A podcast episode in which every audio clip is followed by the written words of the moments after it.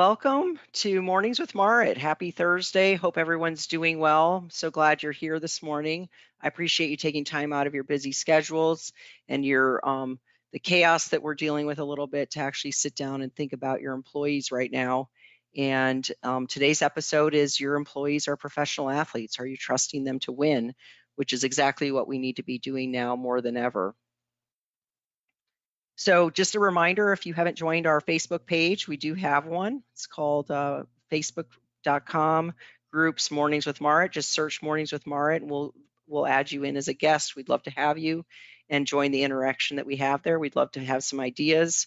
And we are actually going to be asking for ideas from you over the course of the next couple weeks on what you're doing in your community so that we can share that and tell the good story about what this industry is doing in their communities. Because at the end of the day, that is why I decided to come back to the independent insurance system because I think our agents are really salt of the earth and they're doing so much for our communities.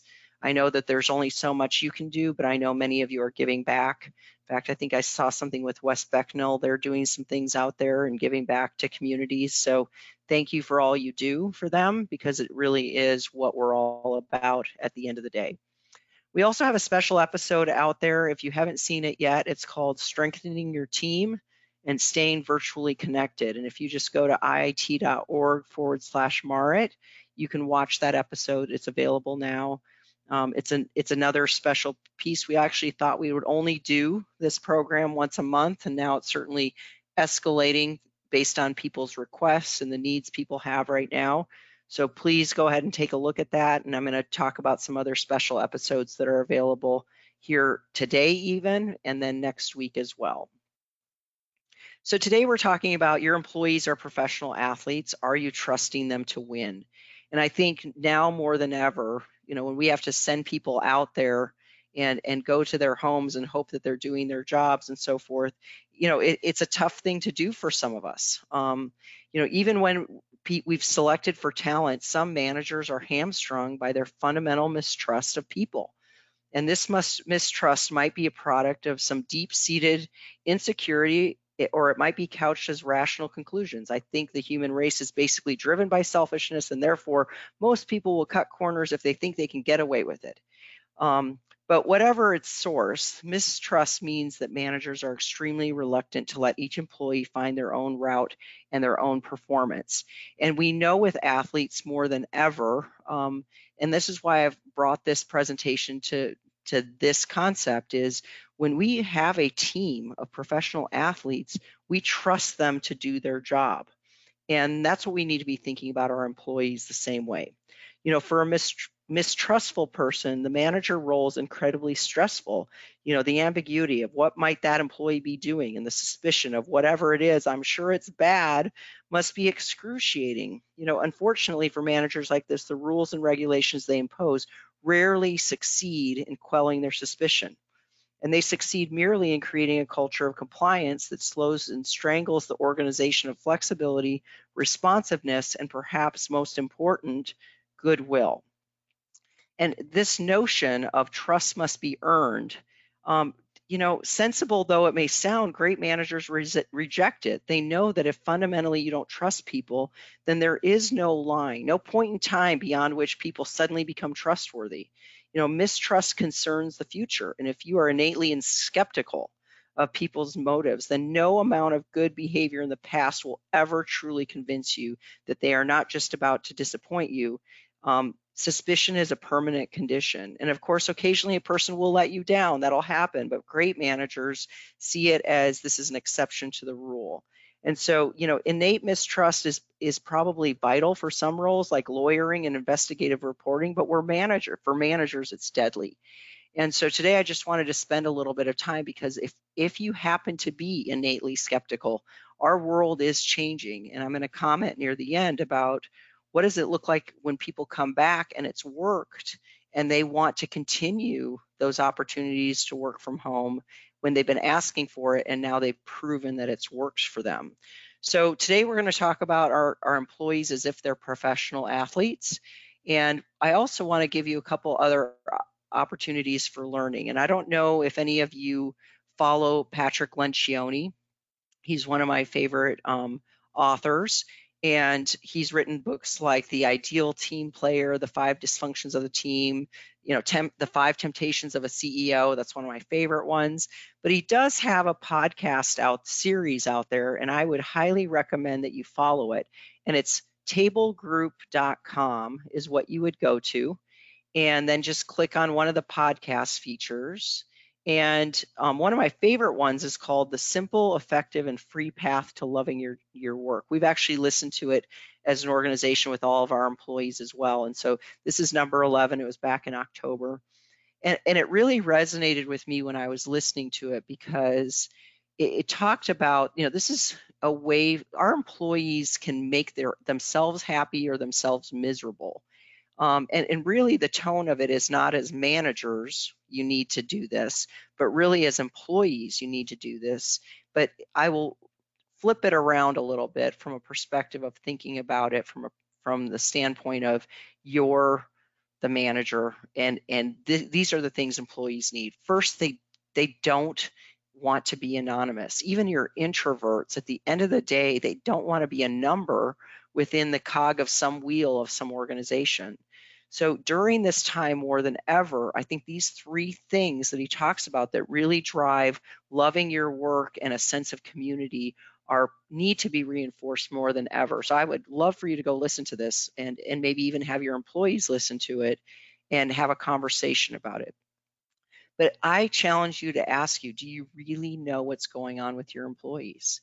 Um, he even comments about the fact, you know, you ask somebody in an interview, how many people have you, you know, had the most amount of people that have reported to you, and people say, you know, 20, and then he drills it down and says, well, tell me about one of, what are their names? Well, do we know their names? Well, we might.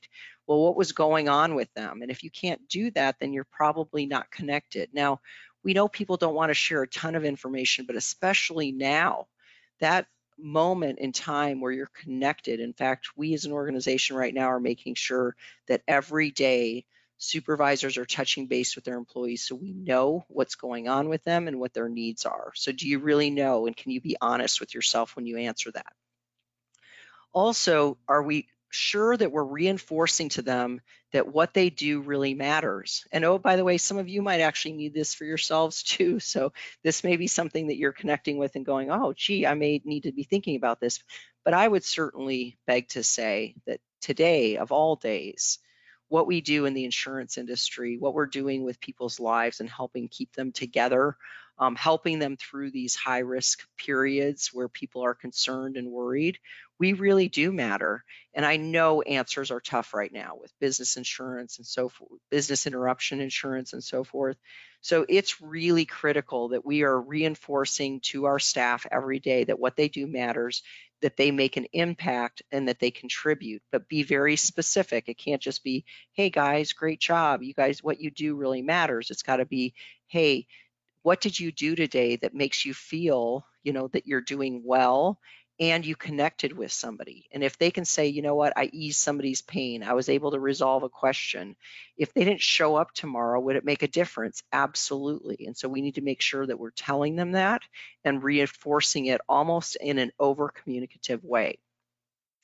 And then how do, do you know when do they know when they're doing well and are you acknowledging it?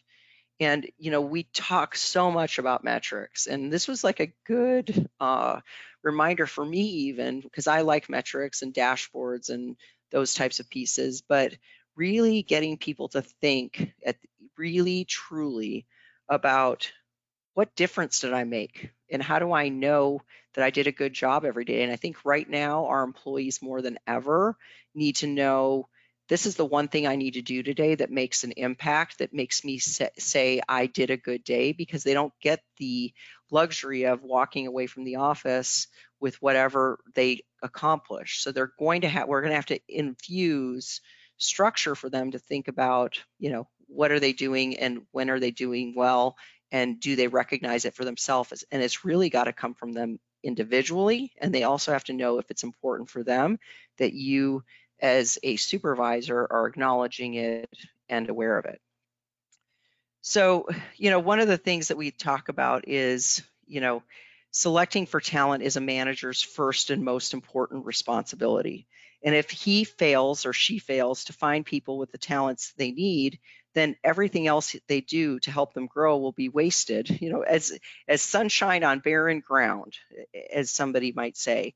And, I love this famous quote from John Wooden, who's the UCLA basketball coach, was, although not every coach can win consistently with talent, no coach can win without it.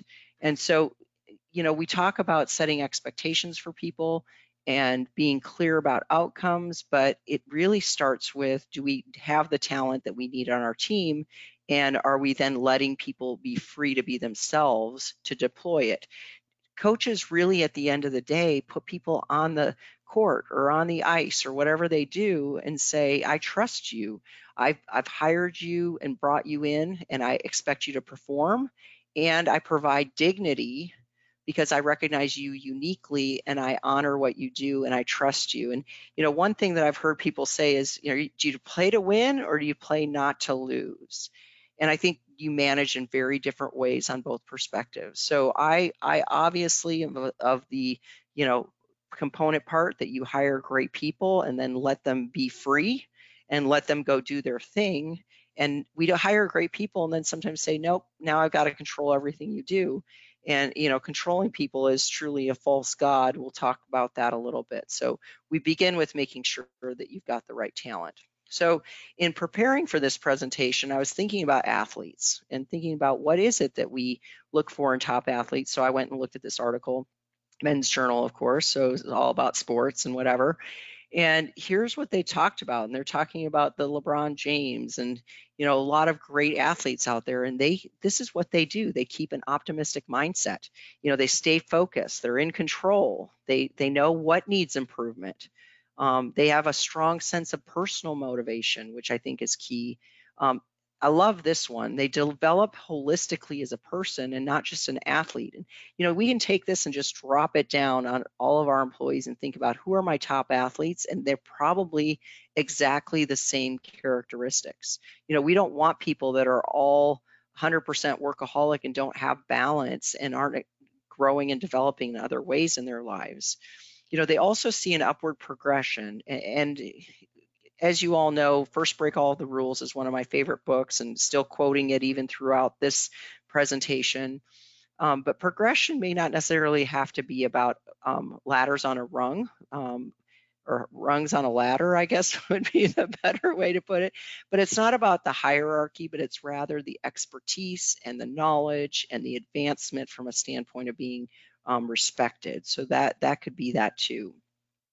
Also top athletes feel like they belong. So it's fascinating when you hear some interviews about athletes that say you know what? I, i'm just an employee of this organization. They're making millions and millions of dollars but they're not connected. Um, and, and that's a big piece that we that we miss out on. And you've seen me talk in previous presentations about how critical it is you know that you do have that sense of belonging and community it's not just about what you do or even how you do it um, they tend to have a strong network of support from family and friends that actually help them get through that. So you know that they have the support they need from when they need time to focus on things and so forth. They believe in themselves. I love this one. They appreciate the journey. It's not just about the end result, and they trust and commit to the process of growth.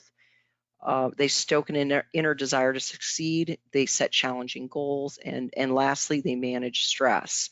And so this is what I'd like you to think about today when we think about our employees is are these as top athletes are they doing this do we recognize this in them and is it any different we're paying them to show up and do a job we're paying them a lot and we expect them to do their jobs are we going to let them be free to be themselves so um, in this book you know they talk about great managers and you know first break all the rules they'll comment on it all the time and they talk about four things um, that that great managers do. And I'm going to say your job as the coach is, you know, when selecting for talent, se- selecting someone, select for talent, not simply experience, intelligence, or determination. Today, we're going to talk about when setting expectations to find the right outcomes, not the just the not the right steps and why that's important. Um, and we'll also talk later on about things about motivating someone focus on their strengths, not their weaknesses. Nobody wants to look and say, how do I become, you know, mediocre and go through remedial training to get basic. We want people to find those really great things people are at and say, how about we add and sprinkle on more knowledge and more skill, which is actually motivating for people. And then when developing someone, help them find the right fit, not simply the right rung or ladder. So it's a great book. It's an older book, but it to me, it's sort of my Bible for management. We use it in our OpEx management class. We use it in our in our own agency or our own office and organization as part of our cultural standards. So when they talk about defining the right outcomes, um, they, they talk about really getting good at articulating excellence. And, you know, the reality is, is that, you know, you cannot infer excellence from studying failure and then inverting it. And the question might be why? Well, because excellence and failure are often surprisingly similar the average average is the anomaly. So taking time to study your best, learn the whys, the hows, the whos of your best, and then select for similar talents is a key piece of this from a standpoint of moving moving forward. So I always say take the time to articulate it. What does excellence look like? What does it feel like? What does it sound like from a perspective of the client? Um, when what, what's the reaction that we're looking for? What's the reaction of the team? And when you can articulate that you probably get pretty good at how you go about that.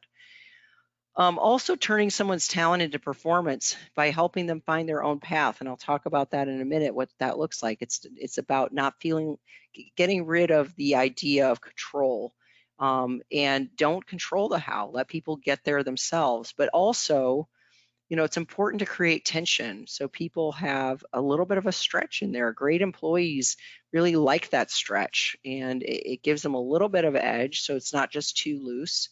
Um, and then don't try and perfect people. So it's amazing how many times I've heard someone say, but I can get them to do that if only they would. Well, they probably won't.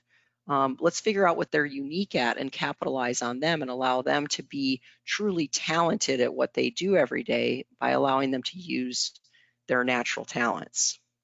So, you know, when faced with the challenge of turning talent into performance, why do so many managers choose instead to dictate how work should be done? You know, everyone has their own reasons, but in the end, it's probably that allure of control, right? So, but any attempt to impose the one best way is doomed to fail. Okay, so first, it's inefficient. Um, the one best way has to fight against the unique creative talents possessed by each individual. Second, it's demeaning. And I never th- really thought about this before, but as I was looking through this book, First Break All the Rules again, and we've read it a million times, but you always find something new. You know, by providing all the answers, it prevents each individual from perfecting and taking responsibility for their own style. You know, I've always said if somebody presents something to you and it's 80% what you would have done, and the 20, 10 or 20% is stylistically different, don't kill them by tweaking it. Allow it to be theirs and work with them. It's the yes and versus the yes but conversation when you're coaching folks. So they feel like you've accepted it and they're continuing to grow. But third, by imposing the one best way, it actually kills learning. So every time you make a rule, you take away a choice. And choice, with all its illuminating repercussions, is the fuel for learning. So we really need to make sure that we do that. Um, and in your attempts to get your people to perform, really never try to perfect people. You know, the temptation may be captivatingly strong, but you must resist it. It is truly a false god. What looks like a miraculous cure-all is actually a disease that diminishes the role, as we mentioned. It demeans the people, and it actually weakens the organization. And this is one, one of my favorite comments in the book is, you know, the road to hell is paved with good intentions. Sad to say, but that's what happens. So just want to reinforce that with us right now. So let's talk about defining excellence. And I'm just going to throw out some ideas for you to be thinking about. I, I, know that this is really about agencies and so forth, but you know, for us, for instance, we handle events, big conferences and, you know, education or whatever it is that we're doing. Before an event, we actually pause as a team and talk about what does excellence look like? What does the experience look like? How, what is the outcome that we're looking for? And we'll drill down all the way down to, okay, well, we want people to feel connected. Okay, so what does that mean? Well, if you see somebody standing by themselves, go over and introduce yourself. Go and make them feel welcome.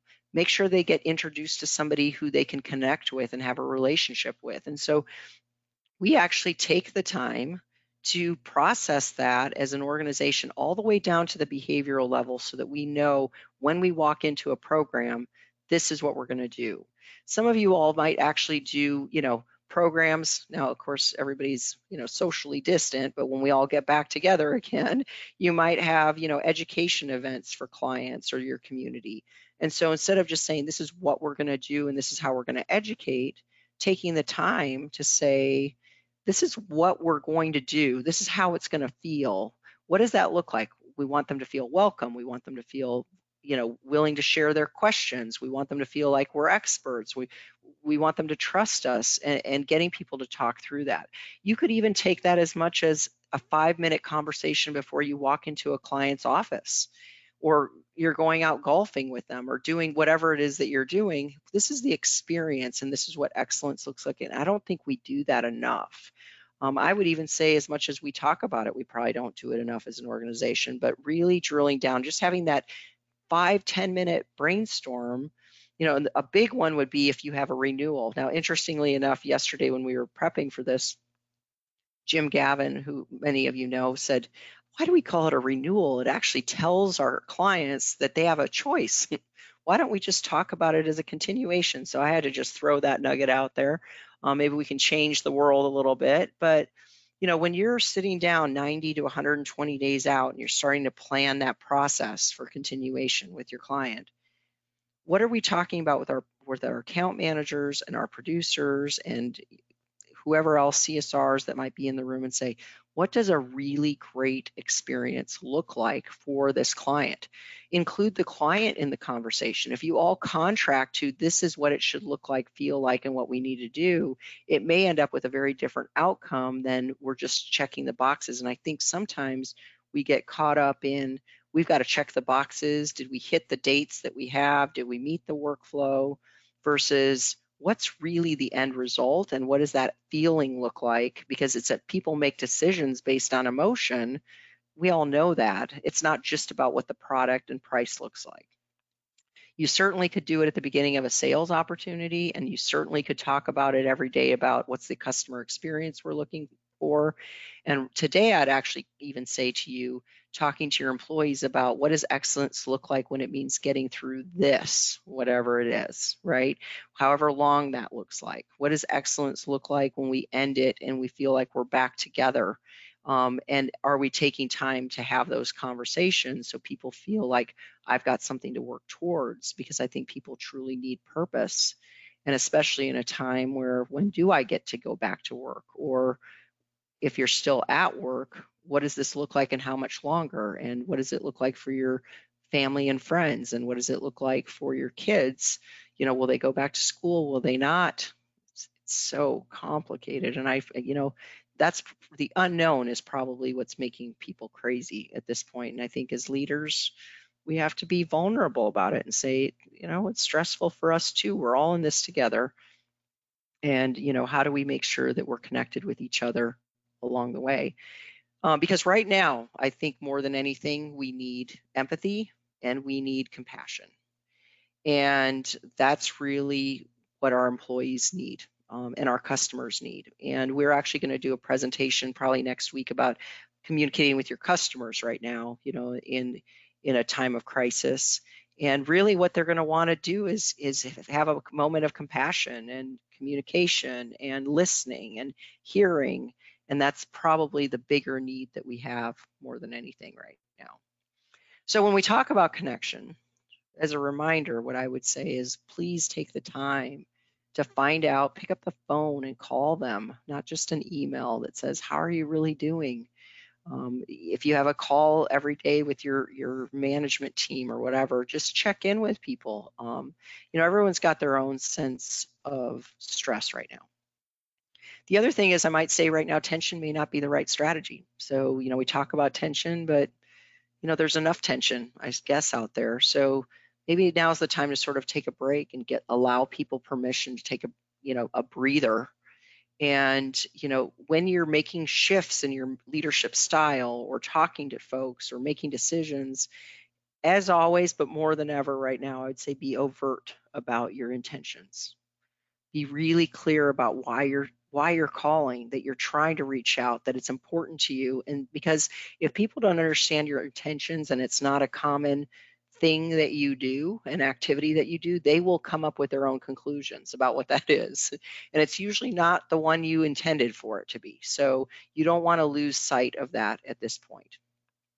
Also, you know, I think this can be a time of growth for people. And, you know, some agencies are busier than others. Some some of you folks are a little bit slower. In fact, I, I talked to somebody from Texas Mutual the other day and he said, we're actually trying to get some more leadership development and supervisor training and create some new opportunities for people right now because their shift of what they're focused on is a little bit different. So, you know, taking time um, so that you have personal growth and giving people space for that, I think is important. All of you being on the call today, that, that's a great example of it. And I hope that this will give you something to work with.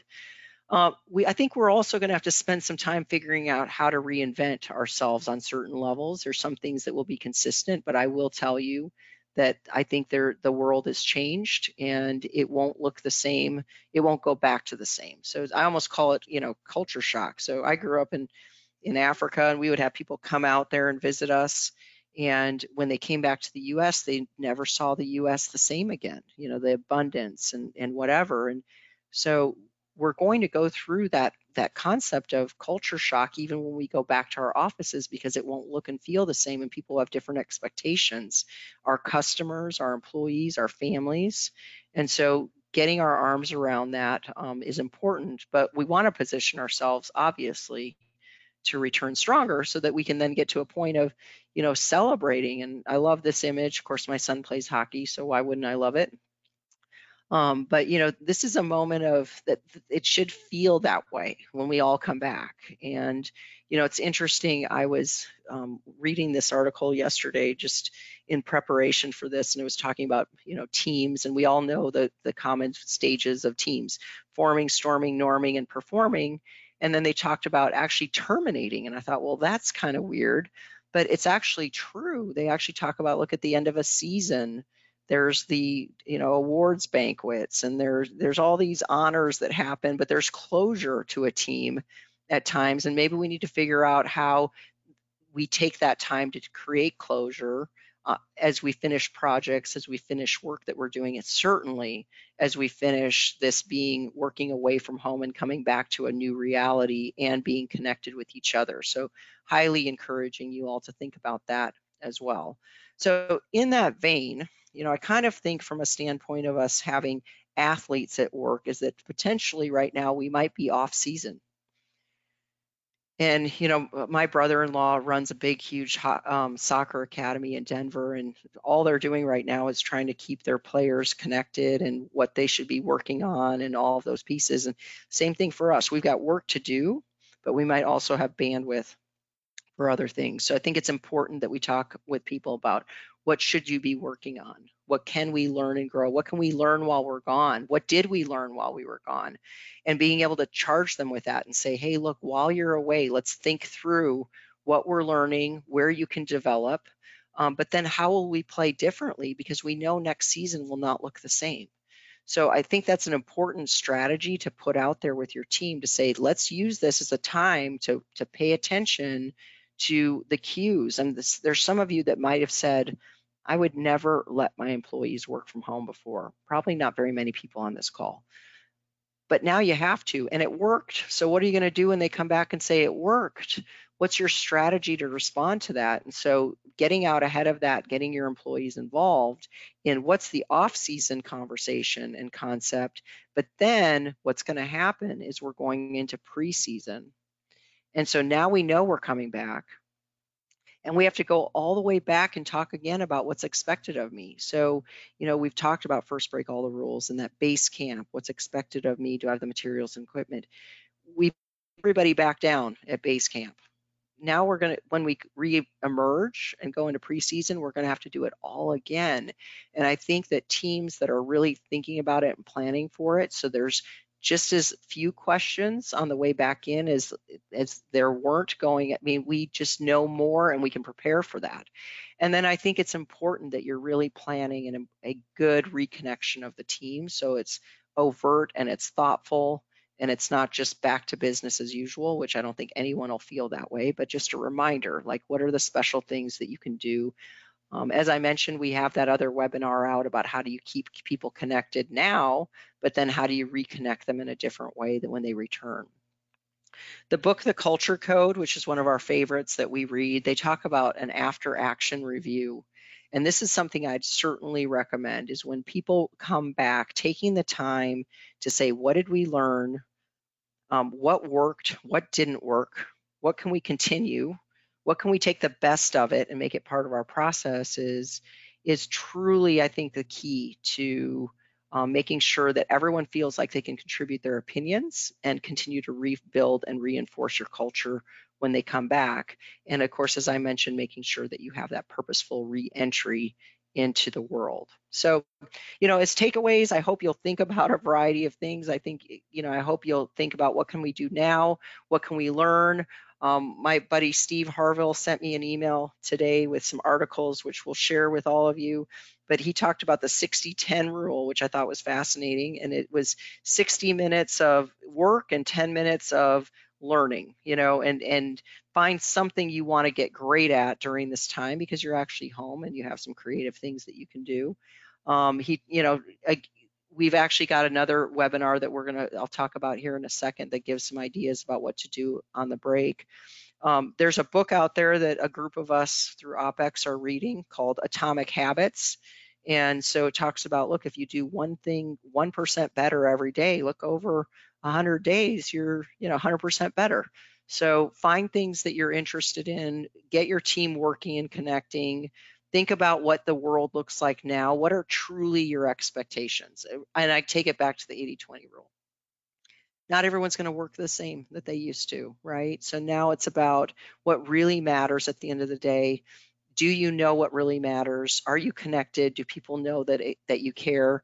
And I hope you'll at least take some of these um, points away and make it helpful for you and, and connect back with us on a variety of things.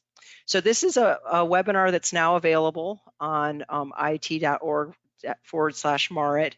Um, we built this one specifically for people who haven't really been working from home before. Uh, it, it, got launched yesterday between some groups, so maintaining your sanity while you're working from home. So this may be something you might want to share with your team or even watch for yourself if you're getting a little stir crazy. I know I have my moments, which is why I'm out walking around as often as possible.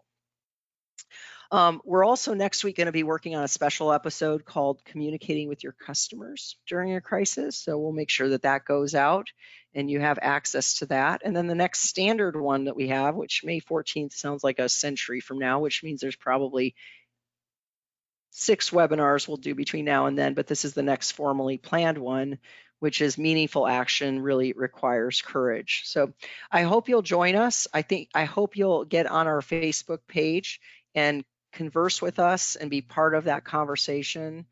Again, I'm going to ask you if you're doing things with your community where you're giving back, you're helping out folks, you're donating your time. I think I heard someone say, remember all those those places that you went and asked for money for before to support things, go back and help them out now too. And I appreciate your time. I hope you all stay safe, um, stay socially distant, and I really look forward to connecting with you all again. Have a great day.